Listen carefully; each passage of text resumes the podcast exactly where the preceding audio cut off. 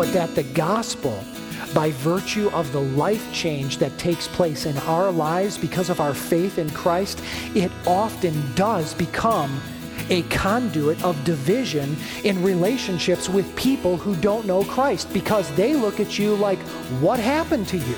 Do you see what I'm saying? And that's what Christ is talking about here.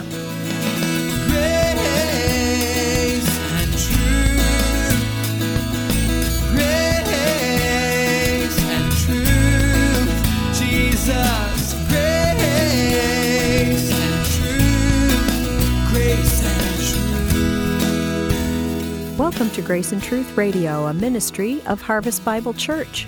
Open your Bibles to Acts chapter 14, verse 8 for the second half of the message. All right, let's take our Bibles and go to Acts chapter 14 together. Yes. Acts 14. This morning I want to talk to you about being a true hero for Christ.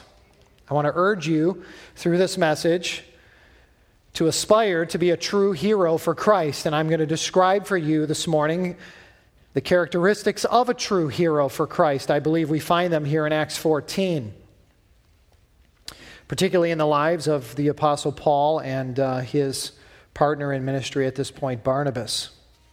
Acts 14. There's an outline in your bulletin. Would you get that out as well? I would encourage you to take a few notes, and I'm going to give you uh, four thoughts. In fact, I'm going to give you all four of them right now, okay? So, the main ideas that I want to share with you, I'm going to give them all to you, all four, and then I'll unpack these ideas. And uh, they involve the characteristics of a true hero for Christ. Okay, here's the first one. Number one, the first characteristic is tenacity. Okay, tenacity. Somebody who is just tenacious, they stay with it. The second one is boldness. That is a characteristic of a true hero. Boldness. Number three, humility. Humility. And then number four, finally, love. So here we go. They're up there. And uh, Iconium once again, they are persecuted, and now Jews and Gentiles, and there's a big uproar, and they hear that they're going to take them and stone them again. And this is where we need to be informed by wisdom in these situations, because on the one hand, they said, okay, we're going to stay here, and we're going to get louder, and we're going to preach longer, and we're going to just be bold. But now they decide it's time to move on. Now, are they fleeing? Are they running from the difficulty? No, I don't think so. I think, in fact, notice what it says in verse 7. It says, And there they continued to preach the gospel. They just moved on with the gospel message. So that's where the Spirit of God, we have to be sensitive to the leading of the Holy Spirit. There's a time to stand and to be bold and to continue to proclaim, and then there's a time to move on, not to hide, not to flee, but to what? To continue to preach the message of the gospel. Amen? And that's what happens here. Would you take a moment and go with me back again to the Gospel of Matthew? Matthew chapter 10. I want to show you something that Jesus said about the gospel and the effects of the gospel. Look at verse 34 of Matthew chapter 10. Remember, we said that the gospel divides. Jesus said, Do not think that I have come to bring peace to the earth. I have not come to bring peace, but a sword. For I have come to set a man against his father, and a daughter against her mother, and a daughter in law against her mother in law. And a person's enemies will be those of his own household. Whoever loves father or mother more than me is not worthy of me, and whoever loves son or daughter more than me is not worthy of me. And whoever does not take his cross and follow me is not worthy of me. Whoever finds his life will lose it, and whoever loses his life for my sake will find it. I think those are some of the hardest words that Jesus ever spoke. What it's talking about and what Jesus is talking about is the cost of discipleship, the cost of following Christ. And some of you have experienced that own cost in your life, haven't you? Some of you have experienced exactly what Jesus is talking about here, where when you trusted Christ as Savior, some of you, your own family, didn't understand what happened to you. They looked at you like you'd become some religious zealot, some wacko freak, and they're like, oh boy, we've got to distance ourselves from him or her now. And it's in those moments, isn't it true, brothers and sisters, that we have difficult decisions to make. Who will I really be faithful to? Will I be faithful to my Lord and Savior Jesus Christ, or will I abandon Jesus so that I can maintain this relationship? And Jesus says straight up to you, you have to follow me. And you have to trust me in these other relationships. And so when Jesus speaks of the sword there, dividing people, dividing families, this is what he's referring to. Not that you and I get obnoxious and seek to create division in our family, but that the gospel, by virtue of the life change that takes place in our lives because of our faith in Christ, it often does become a conduit of division in relationships with people who don't know Christ because they look at you like, What happened to you? Do you see what I'm saying? And that's what Christ is talking about here. And that's what we see happening here in these cities as Paul and Barnabas are preaching the gospel. What Jesus said is exactly happening. It says here clearly the city was divided as they preached the gospel. Some believed, some rejected. And it stirred up a tremendous controversy in these cities, so much so that these people wanted to stone them again. Let's go back to Acts 14. Would you do that, please, with me? Because now we come to the third characteristic this morning, and that is humility. So we've seen two so far. We've seen tenacity, we've seen boldness. These are characteristics of true heroes for the Lord, and they are characteristics of, of the Lord Jesus. Amen. So when we're being a true hero for Christ, ultimately we are adopting the characteristics of our Lord. And the third one is humility. Look at verse 8. Okay? Acts 14, it says, Now at Lystra, there was a man sitting who could not use his feet. He was crippled from birth and he had never walked. He listened to Paul speaking, and Paul, looking intently at him and seeing that he had faith to be made well, he said in a loud voice, Stand upright on your feet. And he sprang up and he began walking.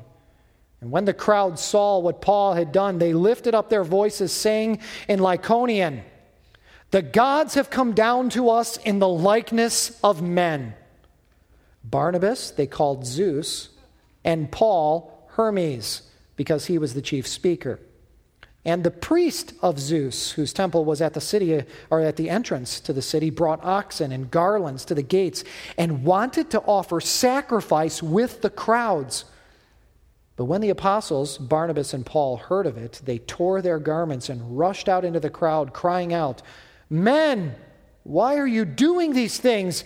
We also are men of like nature with you, and we bring you good news that you should turn from these vain things to a living God who made the heaven and the earth and the sea and all that is in them.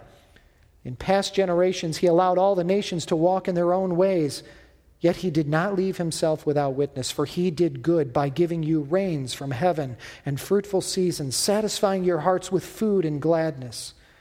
Even with these words, they scarcely restrained the people from offering sacrifice to them.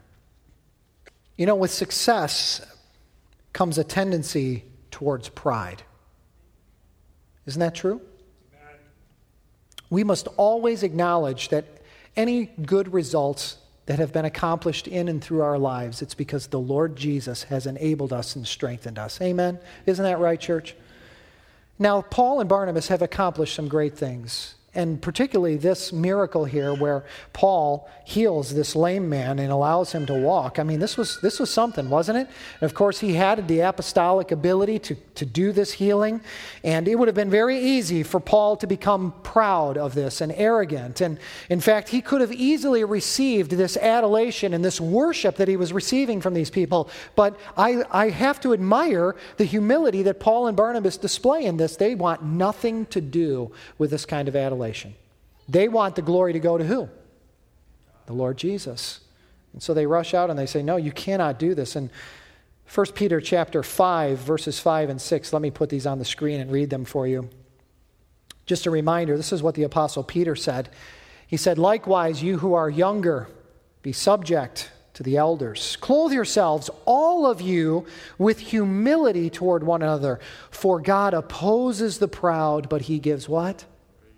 Grace to the humble. Humble yourselves, therefore, under the mighty hand of God, so that at the proper time he may exalt you. But this response from this crowd, isn't it interesting? I mean, they want to worship Paul, they want to worship Barnabas, and they, they believe that these are now the manifestations of their gods, Zeus and Hermes. They think they've come down to be among them. Now, why is this? Well, I did a little bit of research on this, and I discovered that this reaction was the result of some folklore that was a part of their culture.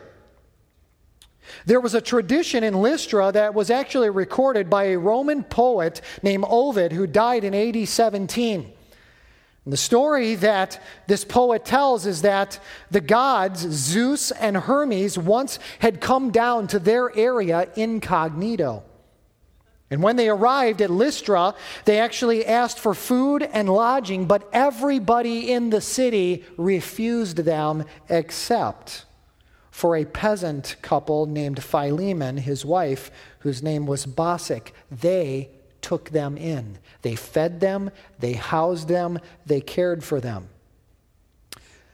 Well, their inhospitable neighbors were drowned in a flood that was sent by the vengeful gods after their departure.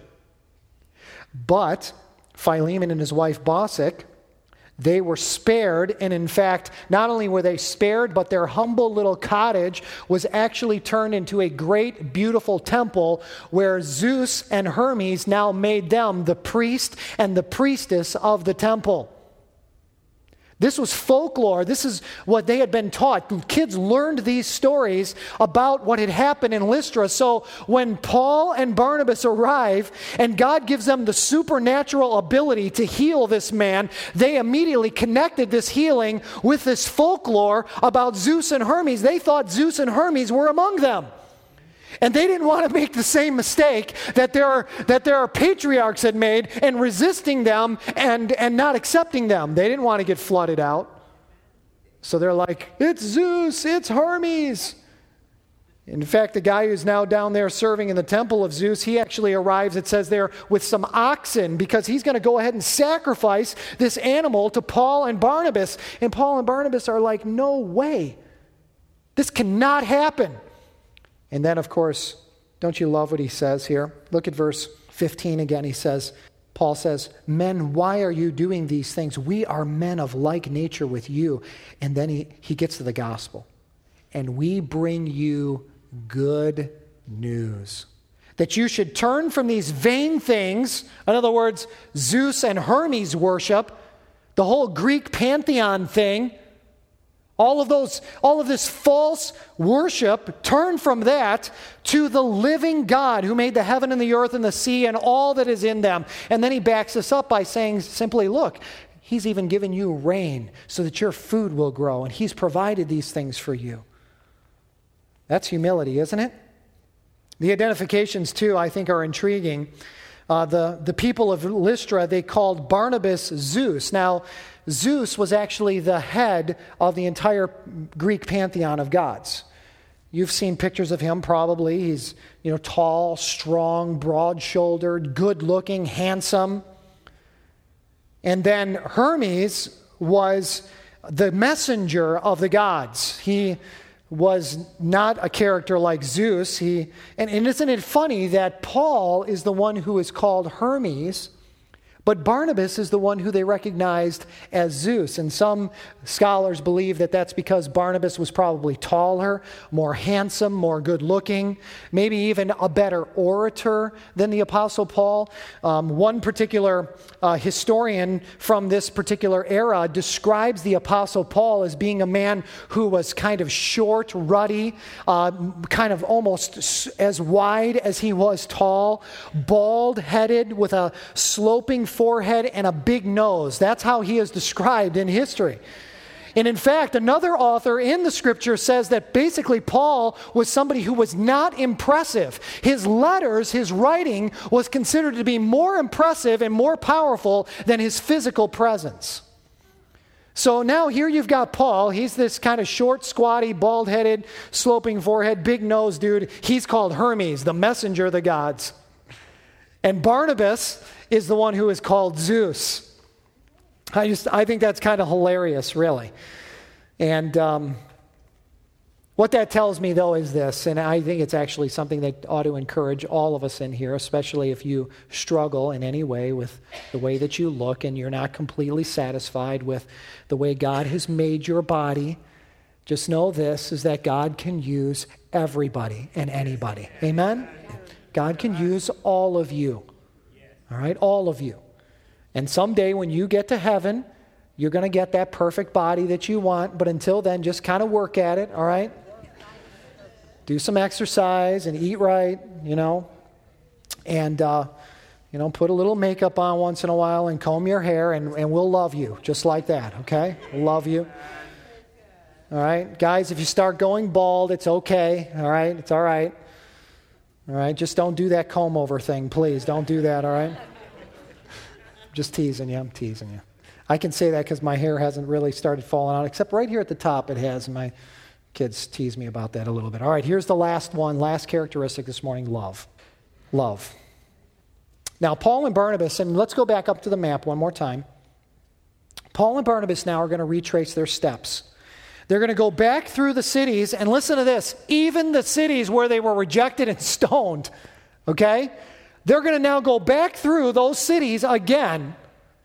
And notice what it says. It says in verse 19, okay? But, but Jews came from Antioch and Iconium, and having persuaded the crowds, they stoned Paul and dragged him out of the city, supposing that he was dead. But when the disciples gathered around him, he rose up and he entered the city. And on the next day, he went on with Barnabas to Derbe. So, he gets stoned. They think he's dead. And as they gather around him, maybe, you know, to cry over him, all of a sudden the guy stands up. So he might not have been very good looking, but he sure was one tough dude. Amen? You can't even stone this guy to death. And so he gets up, and I just love this. Notice verse 20. The disciples gathered around and he rose up, and what's he do? He goes right back into the city. He is, he's like the cat that you kick out and it comes right back again. Goes right back into the city. And then it says on the next day, he went on with Barnabas to Derbe. And when they had preached the gospel to that city and, and had made many disciples, they returned now to Lystra and to Iconium and up there to Antioch. So they go through those cities again. And then I want you to notice why they do this.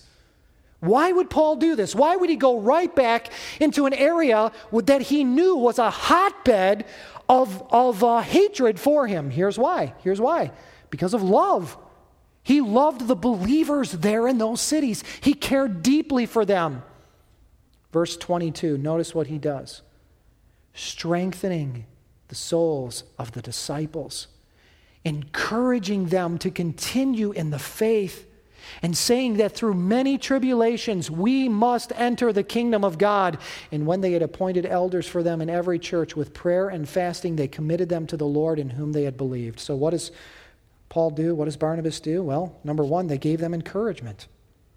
These believers were living in a hostile area. And Paul wanted to go back and he wanted to say, It's okay. Keep living for Jesus. You're going to get some trials. You're going to have some tribulations. So did I. I was just stoned. But you, you just keep serving Jesus, and we'll do that together. So he encourages them. And then, verse 22, he taught the believers. So he strengthens them, he encourages them in the Word of God. And then, in verse 23, this is very important. Notice what he does. It says there that when they had appointed elders for them in every church, Paul cares so deeply for those believers that he recognizes one of the things he needs to go back into these cities to do is he needs to help organize these churches.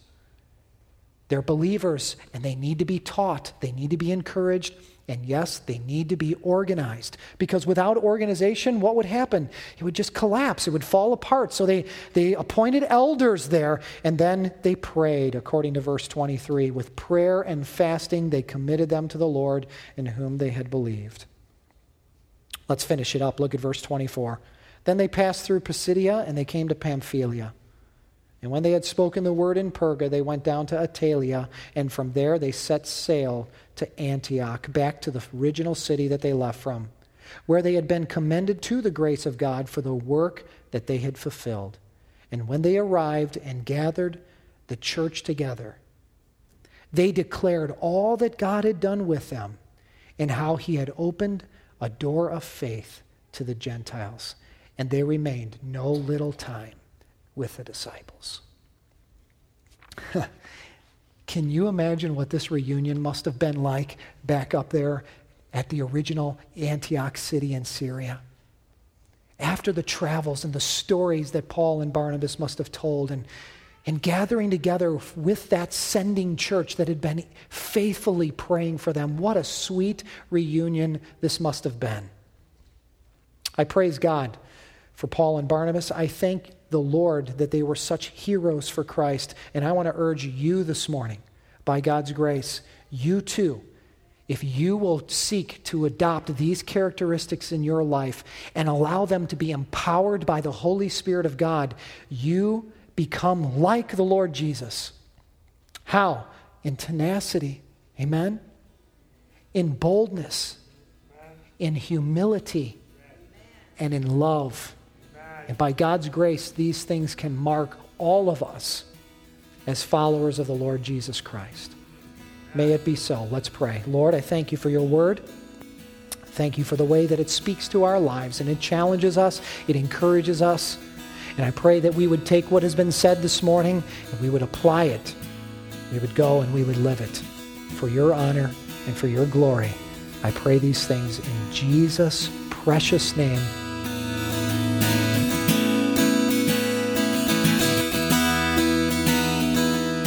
Well, I hope you have enjoyed that teaching for today, and I'm so glad that you have been with us on the program.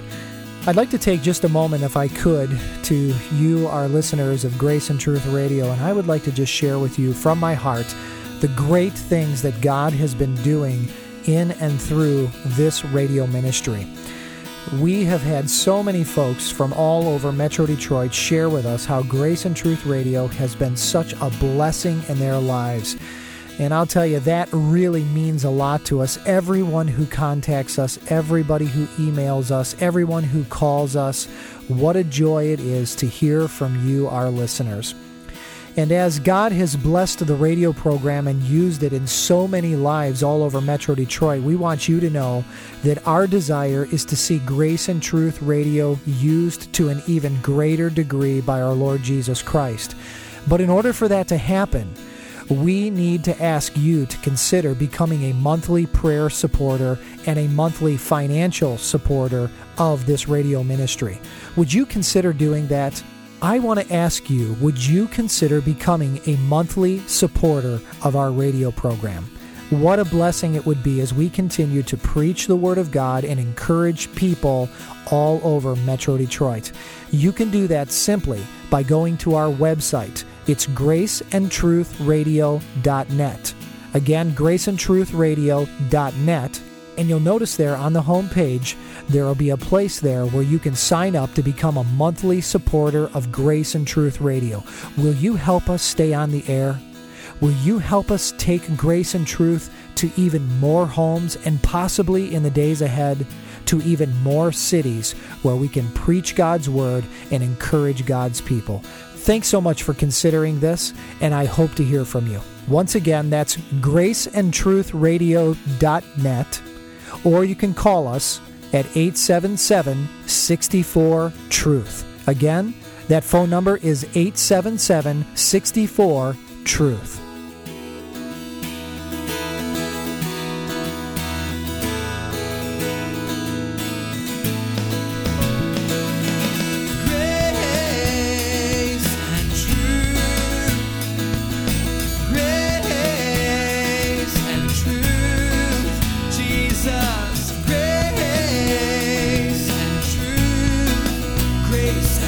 Thanks for joining us today on Grace and Truth Radio. I'm so glad that you've been with us. If you're looking for a church, I'd like to invite you to join us. Harvest is a growing, dynamic, multicultural church that welcomes people from all backgrounds, all cultures, and all walks of life. We are passionate Christ followers, and if that resonates with you, come check us out. You can get a copy of this series of messages if you go to our website, graceandtruthradio.com or you can call us at 1 877 64 Truth. And of course, Grace and Truth Radio is sponsored by Harvest Bible Church and listeners like you. Check out our website at harvestdetroitwest.org. I hope you'll come to visit us this Sunday at one of our three service times 8:30 a.m., 10 a.m., or 11:30 a.m. Harvest is located on Newburgh Road, just north of Ford Road. We hope to see you there.